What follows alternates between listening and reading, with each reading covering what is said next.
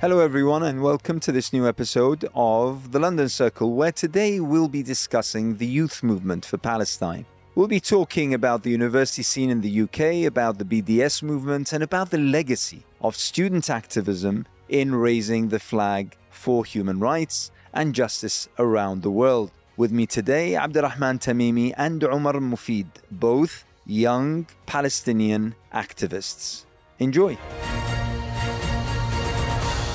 So, talking about Palestine, it seems that in light of the humanitarian catastrophe that uh, was and continues to be inflicted on Gaza, that the most natural thing would be to campaign for the human rights in Gaza. You'd think that it is uh, quite uh, innate in our nature, it's quite intrinsic to us to speak out and to uh, you know, mobilize and to organize in order to reveal the real crisis, what's happening, and what needs to happen in order to restore humanity to. Uh, um, to yeah, the kind of, of, of catastrophe that it was inflicted upon upon Gaza. But from what I understand, that the university scene, which during my time and even after my time, I mean, the university scene in the UK was one of the most open spaces, one of the most thriving, independent, one of the most active. I recall when I uh, first started my political awareness, it, it was South Africa. I mean, this was before your times, but during that time, the anti-apartheid global movement was was in its element, and we were listening to the news from South Africa coming about the activities of the ANC and about how there, there was someone in prison called Nelson Mandela. And Britain and the British university scene, the student movement, was instrumental in actually bringing down the apartheid regime, the whole blockade, the whole sanctions against South Africa, and the protests against government policy, which by the, at the time was quite friendly with the apartheid regime in Johannesburg. But that was the scene that I I became, you know, involved with with politics uh, at the time of, and then on during the times of Iraq, during Bosnia, during you know, there yeah, that that particular scene was was quite active. It was dynamic, but it seems that now, seems that now things have changed somewhat. I mean, we, you know, during my university time, just within the couple years that have just passed, um, we relied on that fact that our universities um, historically experienced those periods in which, um, you know, the ca- uh, campaigns for awareness, the campaigns against apartheid, the campaigns against different forms of oppression uh, existed in those university halls, in those corridors, and we thought, you know, uh, a pro-Palestine campaign uh, or any political campaign today um, would uh, go through the same journey and would be respected by the university because we, we, we think universities are you know they're a, they're a center for thought and freedom of thought and the exchange of thought etc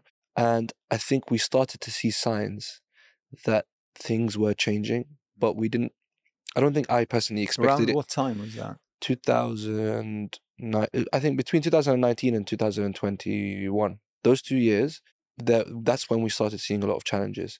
There were challenges before, definitely, but it became a bit more blatant. Um, I can give some examples. Uh, during the 2018 return, uh, Great Return March in Gaza, we went out to the University Square and we posted names of every single civilian killed. And we had some societies at the university who complained about us we were the, the City University Friends of Palestine. Mm-hmm. So they complained about us and they accused us of glorifying terrorism. And, you know, I think any wise or sane academic or staff in the university would have just looked at the list and did a fact check and, and say, you know, these uh, accusations are ridiculous. But instead, they called us in for a for a disciplinary meeting, and it, it went on from there. And I think that was a first sign that things were no longer the way they they are and yeah, and I think the, the grip was just tightening and tightening. I mean, we sat down with the uh, the president of the university, and he mentioned that in his time, at his generation, they were involved in um, in anti-apartheid uh, campaigns, and that they were there, they were protesting, they were causing the noise.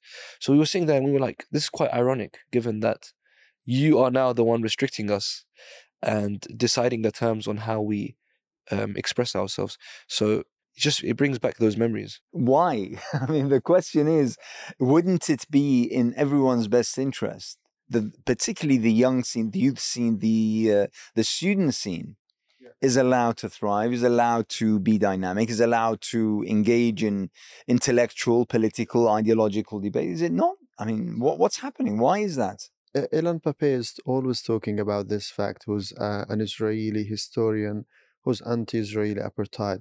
He always see, say that we in this community, we are policed by the universities, by the police, by the government, by the companies, by the NHS, by everyone. So he said, we've been policed.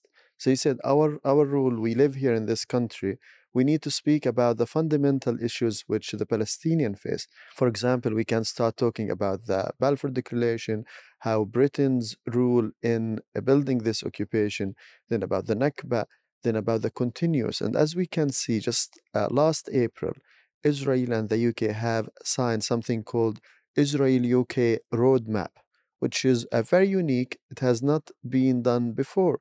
And in within this roadmap, they have stated that British Parliament and British, uh, sorry, and Israeli Parliament will be collaborating together. UK universities and UKs in Israel will be collaborating together. So the, the British government is putting monies to the British Parliament to force them to work with the Israeli Parliament. And they don't do with any other parliament, with any other universities. And if you see this, there is something called UK universities, which have more than 160 universities, I have written to them, say, do you know that the universities you are supporting in Israel are built in my grandmother land, in the Israeli settlements and in other areas? And they said, you know, we are really sorry. And after the deadline, they changed their um, criteria, saying they did not ban working with universities which have campuses in the settlements, because all, I can say this, all Israeli universities have campuses and places in the Israeli illegal settlement. So they did not say this because then they will not have any university within this criteria. They said, we allow universities in Israel to work with the Palestinians within these funded projects after the deadline have passed. What I'm trying to say is they don't care about the facts. They don't care about uh, care about supporting the, the Israeli occupation and apartheid. And when you complain to them, they send you something doesn't make any sense. So after the deadline has passed, they say we allow Israeli universities to work with Palestinian universities using this fund, which doesn't make any sense because uh, it's it's impossible. What I, I, mean, these moves, these shifts, these changes are they what are they uh, politically driven? Are they enforced upon universities? I mean, eh, is it that universities don't really have a choice? I is, think is it that the, it'll, for instance, impact its recruitment drive? I, I mean, what what is it? You know, we we just we I think this is this is a topic that's started to be discussed a bit more lately, but actually it goes back to maybe 2009, 2010, and it, it starts with the prevent strategy. Um, the, the the the British government introduced um, uh, let's call it an, counter extremism slash counter terrorism strategy to try and root out any form of extremism or any form or, or any roots to extremism in the education uh, sector as well as the, the professional sector. And I don't think we saw the implementations until a later stage in the decade. So it was probably I think I think maybe with with the flare ups in Syria and different other events, I think they've pushed people and you start to see more happening in the UK. Um, it's because of the prevent strategy that things like the disciplinary meeting that happened at, your, at my university happen.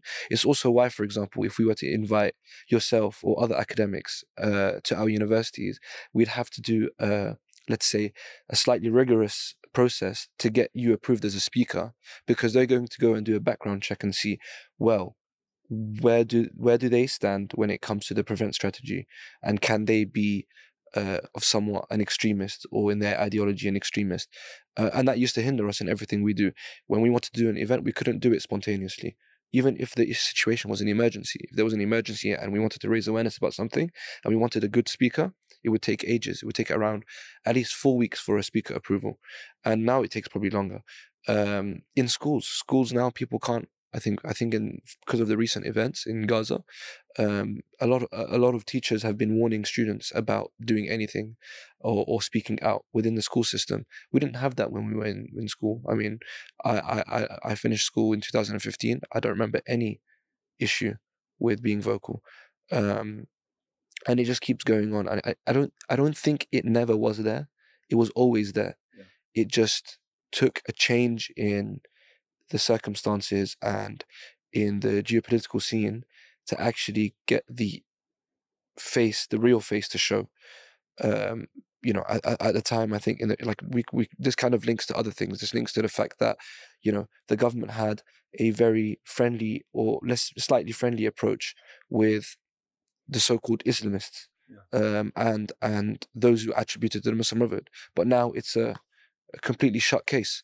Um, did they actually change? I think they were just dealing with the fact that there was a reality that they had to deal with. The fact that Mohammed Morsi was in was in power in Egypt changed things for this government, and as a, as a result, their attitude changed. But now, uh, because the reality is completely different, they're able to be more comfortable with their real face. And it's an establishment at the end of the day. Uh, would I be correct uh, in saying that despite these restrictions, despite these uh, sort of clampdowns on on various events and uh, I, I, mean, I'm going to come to BDS, for instance, and trying to talk about BDS and campaign for BDS.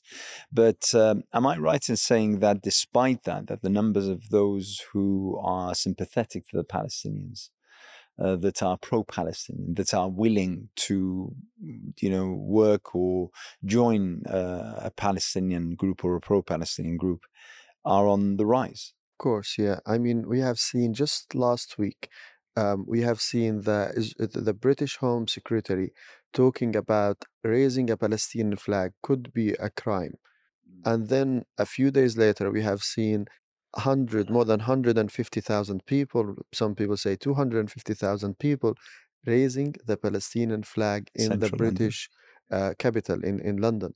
And we have seen the BBC reporting that um, some dem- uh, demonstrations or protests in London has been pr- uh, like you know promoting some Palestinian political parties or resistant party then they apologize. Yes so answering your question yes. Although these restrictions these threats, these sanctions to the pro-Palestinian, um, like you know, activists, we have seen a very huge number of people speaking out loudly. And just uh, I have seen a petition by more than 7,500 NHS workers. They were calling the NHS and the Department of Health to be more clear about its position because when the, the war started, they standed with Israel and they did not care about the 1,000 children, uh, Palestinian who killed in, in Palestine, in Gaza. So, what I'm trying to say is now we have seen a huge number of people who are not following the mainstream media. So, people do not take their information from the mainstream media. I don't want to mention names, but we all know the names. People don't trust these uh, mainstream media people are taking their information from the people in Palestine, from the accurate um, sources which they can find in the social media or in, in other places. So now what what what what's happening now? The government, the NHS, all the like you know as as Ilan said policing the pro palestinians we can see this happening. And we can talk later about the anti-bds bill we can speak about the bds movement we can speak about well, let's talk about the bds movement. I mean again the bds movement uh, was something that was uh, introduced during the south african uh, struggle. And it it proved extremely inf- effective and um, you know quite impactful on on the whole scene. And directly not only on the British scene in terms of of mobilizing the British public against the apartheid regime, but also it's actually brought down, it's helped and assisted in bringing down the South Africa regime um, directly. And many of those who wrote their memoirs of the politicians of of the old regime as well as the new politicians that came uh, after the ANC uh, held power, um, they wrote in their books, they wrote that the British university scene and the BDS around the world was something that was in- instrumental in bringing down uh, apartheid. So you would think that something like this was noble. It was, you know, to fight for justice because it's an economic means of struggle. and It's, it's, not non- military. non- it's not. yeah, it's not non-violent. armed. It's non-violent. It's uh, you know when we talk about peaceful protest, peaceful struggle, the BDS should be the epitome of that. So why is it all of a sudden? Why is it demonized in Yeah, the if- case of if- Palestine? Yeah, I think I have um, read the philosophies of BDS. I have seen um, their their documents, and I think, as you mentioned, it's one of the most unique, um, like you know, movements because it was fund, uh, founded by the um, majority of the Palestinian. As you mentioned, it wasn't a creative idea. It was copying what people in other struggles have done to have a peaceful, non-violent collective way of talking about the uh, occupation. However, what we have seen, the attack on the BDS movement shows that it's not about the Palestinian, how the Palestinian try to stop the occupation. It's about without any um, kind of uh, ethics to support the Israeli occupation. And let me t- give you three examples here. So in 2016, a group of councillors at Leicester Council, they have written a motion to the AGM, the council AGM. They say this council want to stop um, using um, Israeli settlements goods, just as simple as this. Then the government have forced them to revoke this uh, bill. So the council have voted in favor of this uh, bill to stop buying Israeli settlement goods. Then the government have stopped this. Then uh, PSC and other organization PSC being Palestine Solidarity yeah, the- Campaign, which yeah. is the biggest pro-Palestine advocacy um, yeah, organization for Palestine. Palestine Solidarity Movement have um, you, they went to the court. They have appealed about the, the government decision. Then the court have found the government is not true in stopping the council boycotting illegal Israeli settlement. so it found against the government. Yeah. Then the government have put an appeal. Then the High Court found that the government is guilty. And you will be surprised, the government have paid tens of thousands of pounds to the pro-Palestine uh, PSC.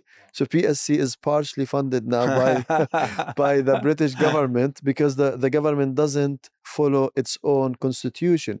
Now, what we have seen, Michael Gove and the um, right wing British government right now, they are trying to change the UK constitution. We know Britain doesn't have constitution to change the UK laws to allow the government to ban anyone in any time to boycott Israel. So the government can allow any pu- uh, public bodies or uh, Yeah, like bodies, councils, yeah, etc.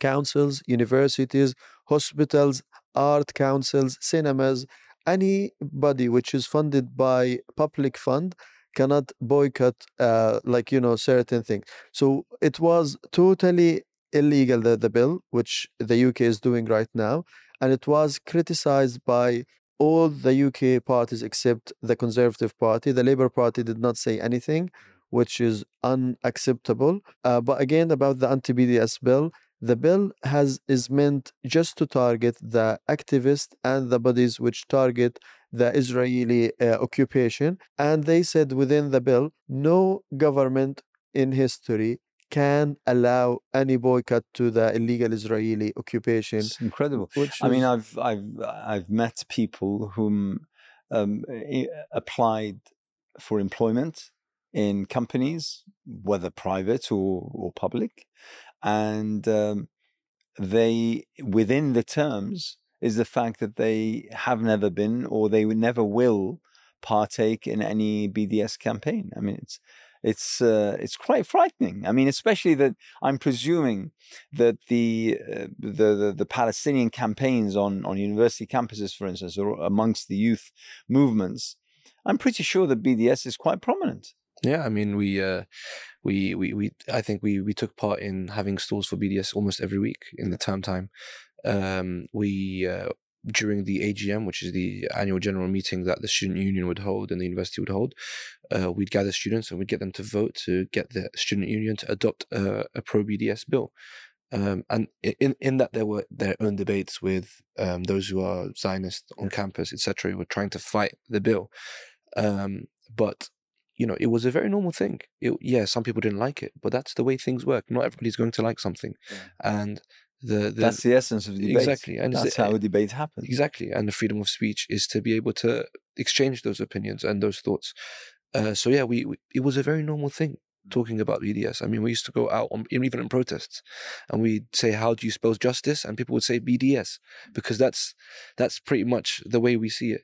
You know, um, peaceful, democratic, legal discourse that allows us to put those who are responsible for the theft, the murder, and the and the illegal occupation under the eyes of the law. How did you respond to the uh, claim that by uh, forwarding or promoting BDS, you're actually hurting Palestinian workers um, on, you know, settle in settlement farms or I mean, that's the. I think. I think that's the. Um, that's probably one of the most repeated arguments that we used to get, um, and the response is is that actually whoever you're claiming. So, for example, whoever you're claiming is part of this, um, either aren't affected.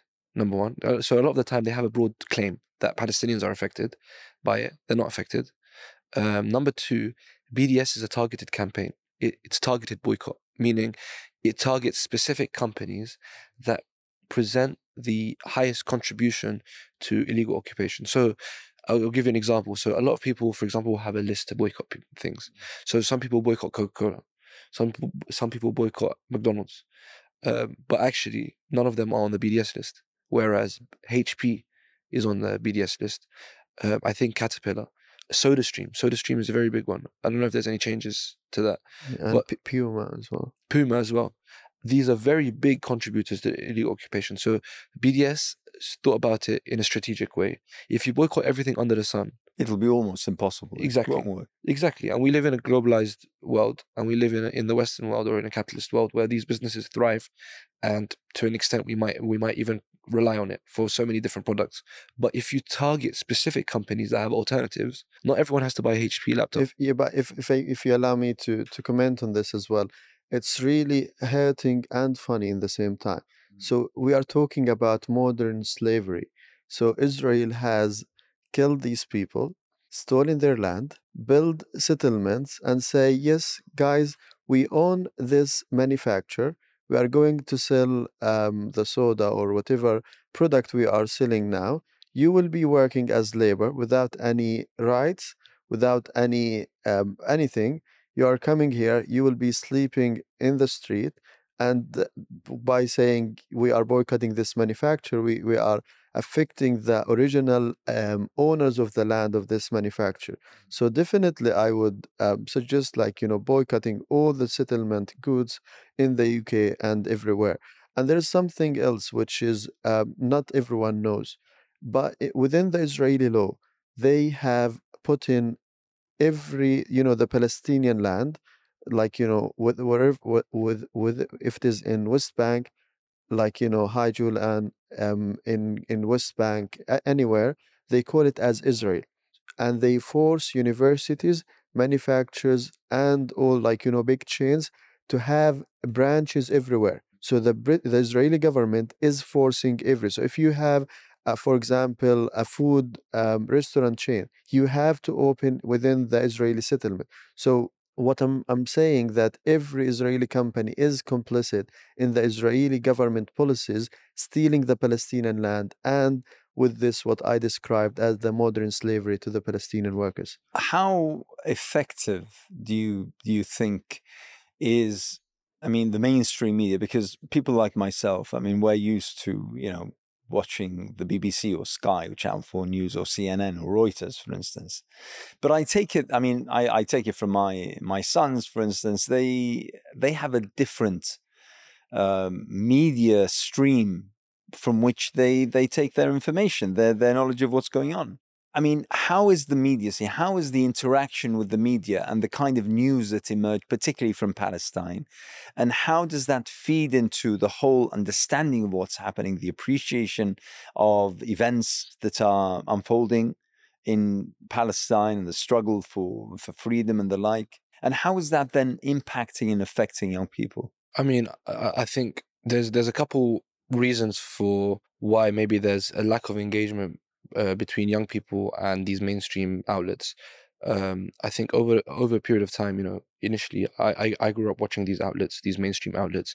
They were like you know the the you know like a, a, the big thing, the big companies that present you the news and present you all the stories from the world, the truth, and so on.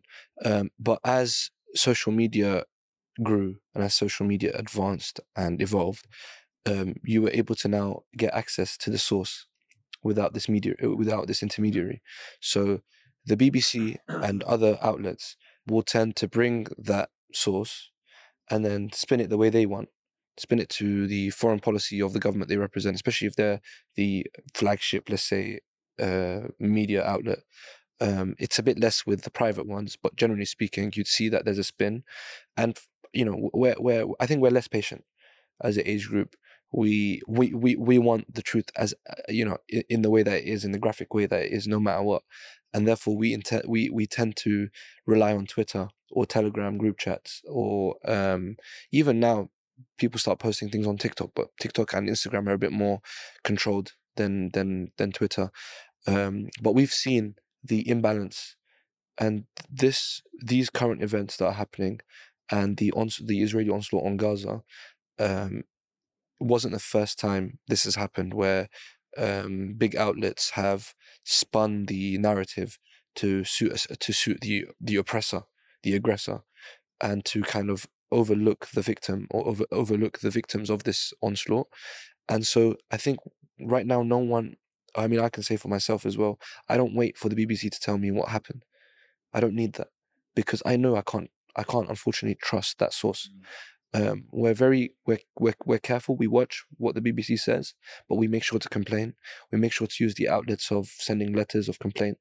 Um, uh, we we look at other sources to cross reference, but if we were to rely completely on you know British media outlets as a, a source of truth, then we'd be uh, we'd probably not be campaigning or on the streets protesting. How do non-Arabs uh, generally? Uh, how do they how do they respond to what they're hearing about? Uh, I mean, I'm I'm going to presume here that the majority of people they're not Zionists they're not driven by you know some sort of affinity or identity, loyalty, or the such to to Israel or to Palestine, in that matter. They're they're mere observers, and they make their minds up regarding who's right and who's wrong. How do you, how do you see the engagement of um, of the youth with the narrative uh, regarding Palestine? Yeah, uh, you will be surprised that lots of nation by heart they are with palestine. So when you talk about for example south african people like I, I receive lots of calls and like i have lots of friends here who are white or black south african and who stand with palestine because they understand what it means by uh, living under an apartheid government. And you will be surprised that people from sri lanka people like you know some people are sikh who have suffered from the some like Hindu groups who were supported by Israel. We we are supported by lots of uh, like Indian people who suffered by the support of Israel to some some uh, things. But most importantly, the ordinary people who do not have these kind of like in the back of their head, like you know, like kind of suffering because of Israel. The normal ordinary people they can see how uh, the Palestinian are being uh, treated in the in the media, how the Palestinian voice has been silenced, how the Palestinian people have been treated. When we talk about like you know in the UK here, if you have like you know ten uh, like you know old people you will find three of them have served in palestine either in the medical or in the army so people know the palestine they visit palestine and people are telling me how even the british churches are not mentioning that Jesus was born in Bethlehem in Palestine.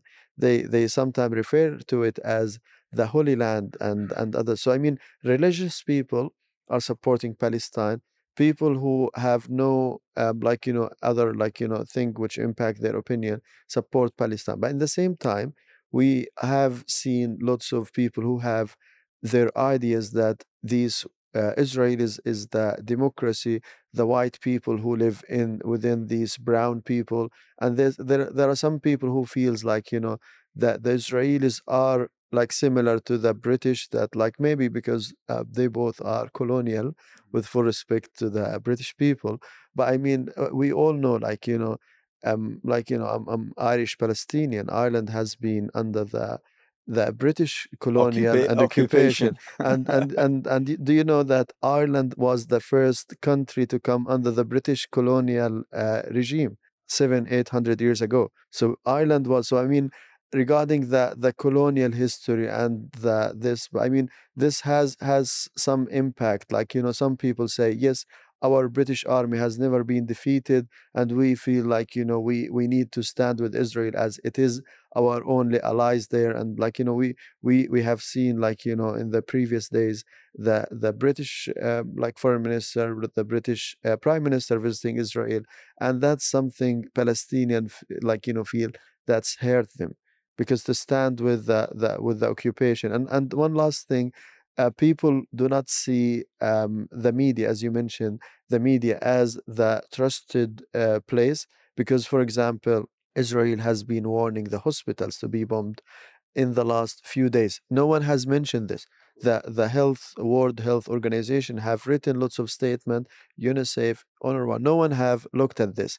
Then now when we see in Israel bombed Al Ahli, which is the the the, the Anglo Church Hospital in Palestine in Gaza, Israel warned the hospital, like warned the people in the UK, the, the church people, that they will bomb the hospital and if you open the mainstream media or the news outlet the day after that happened, no one has mentioned Israel have done this. So they all take the Israeli um, Narrative. narrative. And when it comes, for example, when Biden was talking untruthfully about the 40 babies and the other, the other, then he withdrawn this. All the mainstream media have covered this as this is a truth. What I'm trying to say, Palestinians have mentioned that Israel have warned the hospital, have warned the hospital to evacuate, bombed the hospital. No news outlet had said this. But when the Israelis, without any evidence, saying Palestinians have killed 40 babies and all the mainstream media, so this make people do not trust the Yeah. mainstream media. And I mean, uh, before I, because we, we do need to talk about the Palestinian scene and what's happening there. And, uh, but I'd like to just touch on uh, something which is now a known fact. Um, today, when uh, when any young person applies for employment, their background history, their social media history, their postings of I don't know since they were 14 years old, are all scoured through and they're all checked. And often we've seen how people are taken to task over a tweet or a Facebook post or some sort of Insta post that um, they probably shared or retweeted or whatever 8, 10, 12 years ago. Uh, we had the incident of the uh, elected NUS president, for instance, Shaima Dalali, who uh, was hounded out of her position as a result of a tweet, a tweet that she shared. It wasn't her tweet when she was 17 years old, 10 years ago. And uh, the same goes for people who applied for employment, but they were rejected on the basis that they had in their background that they had supported, um, you know, a Palestinian campaign, for instance. And this is intimidating, I have to say. I mean, if I was um, a young person looking forward to pursuing my career, to working in my field of interest and the such, it, it, the the fact that this could actually cost me my job is something which isn't. Uh, it's an, it's not an easy thing, is it? Yeah, we, we, we live in a world that, or we live in a side of the world that boasts its freedom and, uh, in, you know, the uh, this world that lives with integrity and this, you know, d- offers these freedoms and, and the flexibilities. But actually, we live in a world of hypocrisy, um, because while there might be someone young who posts something in favor of an element in Palestine or a group in Palestine or something that may be in somewhat way controversial, no one will say something to the young British uh, person that would go to Israel serving the IDF, post pictures on social media proudly on Twitter, get involved in bodies like the NUS. No one will say anything to that. Bearing in mind, I think I wanted to link this to something that you mentioned about the his history uh, and the colonial history of, of, of, of, of- of the you know of Britain. Um, the founders of the Israeli state were terrorists in Britain's eyes. David Ben Gurion was involved in the several bombings that occurred, and the King David Yeah, hotel, bombing was one of the most uh, uh, devastating hits against which the killed British British. British soldiers. officials. Yeah, uh, Yeah, British officials, absolutely. British soldiers. And no one's apologized for that from the Israeli side. And the IDF continues to be a, a force that builds itself and and is proud of its past, uh, of its criminal and terrorist past and its terrorist present. Um, yet those who get involved don't get um, scolded. They don't get hounded. They're allowed to get the best jobs. They're allowed to get involved in every single avenue of political um, political work or the political scene, and no one says anything. So we live in a world of hypocrisy. And I think while we shouldn't be afraid, I think the problem we have, and I think I see this in our immediate uh, community, is there's fear and there's intimidation. People take a step back. They're like, okay, you know what? I'm not going to do public speaking because why should I risk this? Why should I risk that? Um, I shouldn't get involved in these campaigns. I should refrain from getting involved in anything at all because why should I risk my job or why should I risk this? I think it's because of that fear and that anxiety. We're seeing less people getting involved, especially in the Muslim community, and that reinforces the the status quo that we're seeing right now. And I think the only way we can change that is by being a bit braver. I think I'll mention on LinkedIn, Deloitte, one of the big four, posted a very, very shockingly supportive post, uh, a very supportive of Israel um, because of uh, what happened. Um, when was it? On the 7th of yeah, November? of October. 7th of, 7th of October. And um, it was a complete disregard of all the um the the bombing and the occupation that the Palestinians were facing, and people within Deloitte actually went on LinkedIn and started replying to that very post. And I think we saw some of the leaders of the the, the Deloitte Muslim network, um, who have quite significant positions within the company, rep, uh, um, quoting the the post and saying that this does not represent us, and really, you know, let's say clapping back at this post. And I think that kind of bravery is is is, is what we need to see more. Um, because people shouldn't be get, getting away with overlooking the plight of of those who are victims of oppression and occupation, and it shouldn't be normalized. But the, I mean, you talk about hypocrisy, and hypocrisy is quite a um, it's a powerful word, but it's extremely apt and appropriate in this particular context. Especially, I mean, you mentioned the fact that uh, there are hundreds, if not thousands, of young Brits, men and women, traveling every year to Israel to serve either in a kibbutz or um, in the IDF or to volunteer for for, for whatever work.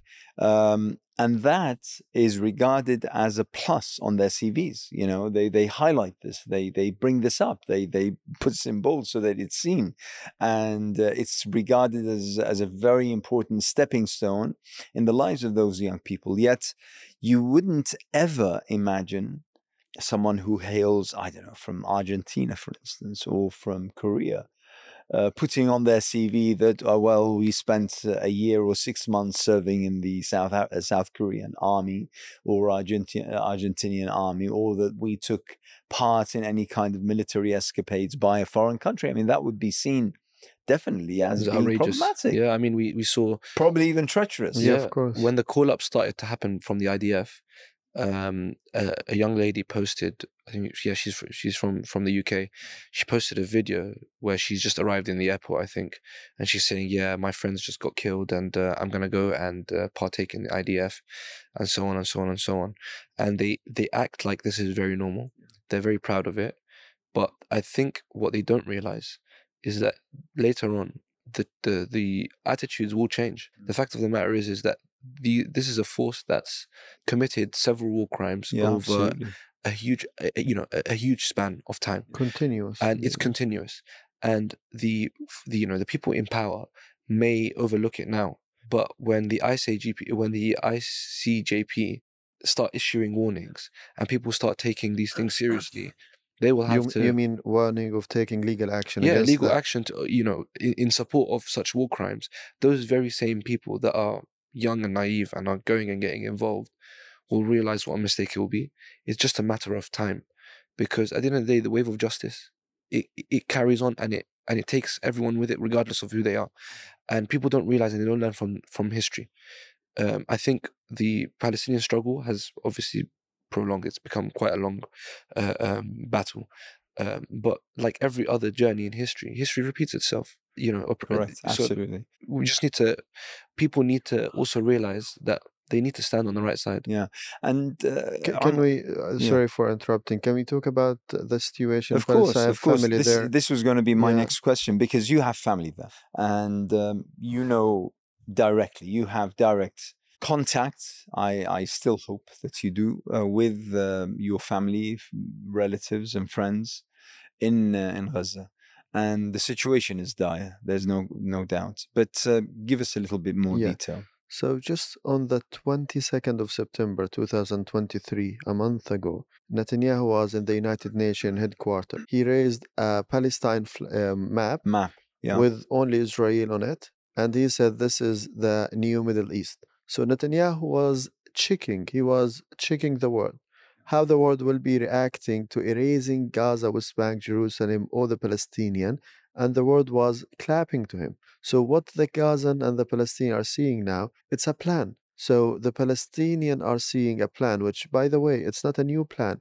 In 1956, I guess, the Israelis and the um, part of like you know the Palestinian neighbors were planning to um, move the Palestinian in Gaza to Sinai in Egypt. So that was 75 or 70 years ago. So it's it's ongoing. So what Netanyahu did last month, what the previous Israeli government have done, it's a continuous plan. What Trump was planning to do, it's all ongoing. So what we are seeing now, this is why I feel the world is silent because they know this, they have read this, they have accepted this. So the Western countries, no one has mentioned anything about keeping Gazas in Gaza. No one has mentioned the right of return because most of the Gazan, 80% of them are refugees, are from, uh, you know, um, you know, villages, cities are erased. So my grandmother is from a city called Jaffa. Now it's Tel Aviv. Yeah, so no one has mentioned my grandmother's suffering for the last 75 years. And when my grandmother was um like you know like you know kicked out of her village, they told her the same what they are saying now. You will be leaving for 2 days. We will clean the area and you will come back. will come back. 75 years. My grandmother died 10 years ago. 75 years ago, no one has returned. So what's this is the political side. About the humanitarian, my brother is the only plastic surgeon in Gaza who worked in the St. Thomas Hospital. He was working here. He was getting a very high salary. He decided to move last January to Gaza to build the first plastic and reconstruction surgery department in the main hospital in Gaza in Ashifa. So he is a hero. He went there. He was doing the um, operation here with, do you know how many uh, plastic surgeon consultants in St. Thomas? Like maybe 50, 70 consultants every day inside the hospital. He went there. He's the only consultant there. He have uh, received support from Dr. Um, Abu Sitta, Ghassan Abu Sitta, who's a plastic surgeon going to Gaza every couple of months. But what I'm saying, in the UK, he was having 50, 70 plastic surgeon consultant in the same hospital. There he have people coming every couple of months. He decided to start this move because, you know, with these Israeli um, airstrikes and other, lots of people lose their, like, you know, legs or head. So the, the, And the burns reconstruction, yeah, burns, the reconstruction is very important for them. And my brother, I was crying when he was calling me. He said, Omar, we, the surgeons, have to clean the medical tools for the operation because the hospital has no electricity. They stopped uh, what they call it, like to protect from p- bacteria. Like Of course. well, they have to sterilize. they put it in, in, in Yeah, hot places. and yeah. sterilize. Yeah. So they stopped doing this and they clean it now. And you can imagine for an 18 hours or um, 16 hours operation for reconstruction to use unclean uh, materials for operation 100% the, the, the, the, the, the body will be infected and the operation will be but they they use their best they use sometimes the fire they use stuff to like you know to clean. Uh, this is about the, the situation. About like i lost my cousin who's 75 years old. She was a high court judge. She's a retired she's a female high uh, court judge. She like to be a judge uh, she have more than 50 years experience as a lawyer and a judge as a, as a judge. Her husband his name is uh, Fehmi al-Najjar was a judge as well. He was like uh, like around 75 years old. Their son Muhammad was a lawyer. He filed uh, a complaint not a complaint a legal case on the eh, on the International Criminal Court about the Israeli uh, siege on Gaza. He filed that in June 2023. His other brother was um, an engineer. So the whole family. So Muhammad has six, um, like you know, sons and daughters, and Faris have another four. So 10 plus 2 plus 2, 14 people we lost. Yesterday as well, I lost my uh, my mother's sister, my aunt's uh, daughter. She was with her in-laws, so she she lost her like you know Hiba was was killed. Her three children, her husband, her husband's brothers, their their their like you know fathers, and every family has been. So Israel is now doing ethnic cleansing. No one has mentioned these names. So now the problem my mom was saying your aunt is just want to see because my my aunt is in in Rafah, which is in South Gaza, and they are in different areas. She said she doesn't want to see her daughter, but she want to know that her daughter were burned, and eh, like you know, have ha- her body have been founded. And because there is no equipments, no fuel, now the Palestinian, uh, like you know, with the bulldozers, they don't. So if they know there are bodies, killed bodies there, they don't remove it. They say, let's keep the petrol we have for the people who are still alive under the demolished houses. So the situation, and last thing, like I was speaking with them, they said yesterday we slept without having food. No, I'm, I'm saying they have no food at all, no electricity, no water, no food. And like, you know, you can imagine, like, you know, with people with like, you know, diseases or like, you know, some people with diabetes, people with cancer, they need the treatment. It's, it's, it's and really- therefore the the constant claim by whether it be politicians or whether it be by media anchors, whether knowingly or otherwise, but um, the- the kind of whatever they talk about, and then they uh, they add within the realms of international law um, the the all of this, the the starving of people, of cutting off electricity from schools and from you know places where pe- vulnerable people are being treated um, which is an overt war crime, but they make sure to add within international law.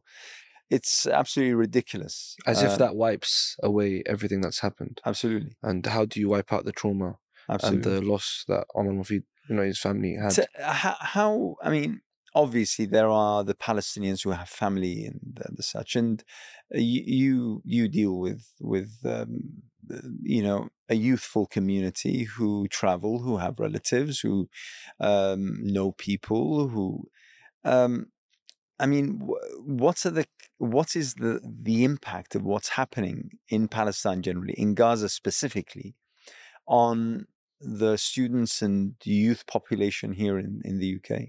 Um, I mean, it's made people very angry. It's uh, stirred up people's emotions. It's got them really riled up.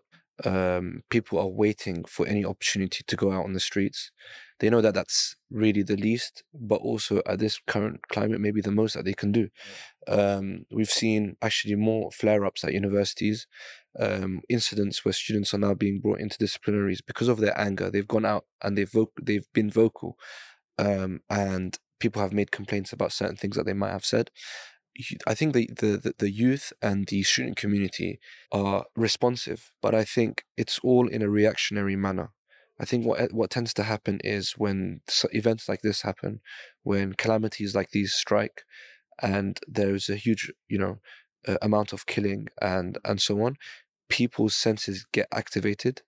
The issue is is when things quiet down and things get calmer, people just tend to turn back into some sort of hive, and that's what we're trying to work on in the community is to know you have to be as engaged throughout there's ways to do that. And that's why, for example, the PSC are very, very, very active and they're quite proactive in the way they do things. When they aren't organizing protests, Yeah. they're taking people to court or they're campaigning or they're doing something. And we need to stop being reactive and we need to carry on being proactive. Um, and I think if we are able to use this momentum um, for the sake of doing that, then we're doing something right. So we're keen on training people. I think we're educating. Ed- exactly educating you know i think while we need to get people up to date on why this is happening right now we need to go back in history as well because without that there's no foundation so it's educating people about the origin of this struggle. It's not a conflict. I It's mean, a you struggle. talk about history. I mean, this is one of the issues that we constantly, you know, do battle with, with particularly with the media and politicians. Is that every single time something happens, it's assumed that this is the beginning. from of the beginning when Israeli man has killed. Th- this how, but but regarding the history, yesterday I was looking at the kind of the um, neutral uh, Channel Four, so they were putting Palestine, Israel, uh, simplify. They said um, after the um, British, sorry, the Ottoman Empire has been collapsed in Palestine, Britain have ruled Palestine. Britain uh, um, promised to create something called the State of Palestine. So it was never there. So this is Channel Four saying, they, so but they so Britain has um, promised to create something called the State of Palestine, which was never uh, created, and uh, promised to create something called the State of Israel, which is now created. So the Palestinians are uh, waiting for their first baby to be born, which is the State of Palestine. This is they, they are trying to be with the Palestinian, and they they spread the lies and through a two-state uh, not two narrative. state palestine was there all the time with like you know my grandfather studied in 1935 in the jerusalem um like teacher uh, academy which was in palestine before the, uh, the like you know from the before everyone comes to palestine. It was the palestinian with khalil sakakini and all the palestinian scholars.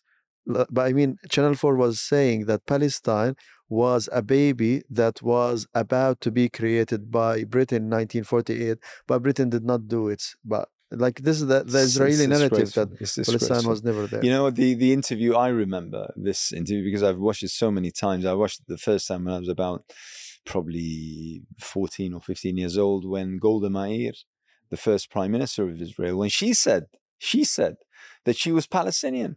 She was a Palestinian. She said I carried a, uh, a Palestinian passport from 1921 all the way until 1948 for uh, 27 years. She was a Palestinian. And people that are born in Palestine um, will see even on their British licenses or their passports. Um, the fact of the matter is, and this is why we go back to the idea of education, the importance of education, evidence and facts, history is on the side of the Palestinians and, and those who are in the struggle. But the problem is, is with a lack of education, a lack of you know reinforcing that kind of information, you you won't be able to see that or promote that. But I think what we're starting to see as well is over time people are becoming more educated. Therefore, when people are being interviewed by the same mainstream media that are, let's say, propagandists for Israel, unfortunately, the responses aren't what these media outlets are expecting. These these people are more And, educated. and they are becoming more intelligent, more Yeah. shrewd. yeah. I mean, people are coming up with incredible, you know, incredibly genuine answers in a way that is taking people aback. That is uh, taking them by surprise. One hundred percent. So it's, uh, you know, it's uh, it's something that um, will continue to dominate, um, and it will be something that uh, I'm sure you two, especially because of your backgrounds, because of where you hail from, but all, but also, I I sense that the issue of Palestine is something that resonates far and wide. That many many students from college to university to you know to people who work young people the, the issue of palestine is is something which is ca- capturing people's imagination they see through the the, the lies and the smoke screens.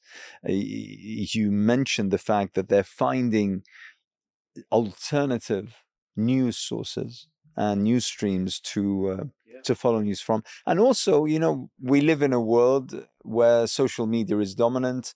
People are communicating with their peers from inside palestine Yeah. Well. Yeah. Exactly. and they're getting the images and they're getting the sounds and they're getting you know all the information directly from who is actually there I think I think the, uh, the the Israeli government and the IDF have thought that by you know cutting off these necessities, they'd be able to you know remove or or disconnect or sever Gaza from the world. But actually, they're failing because while the for example, if we talk about the um, the, the hospital bombing yesterday, the IDF tried to promote a certain narrative that it wasn't them.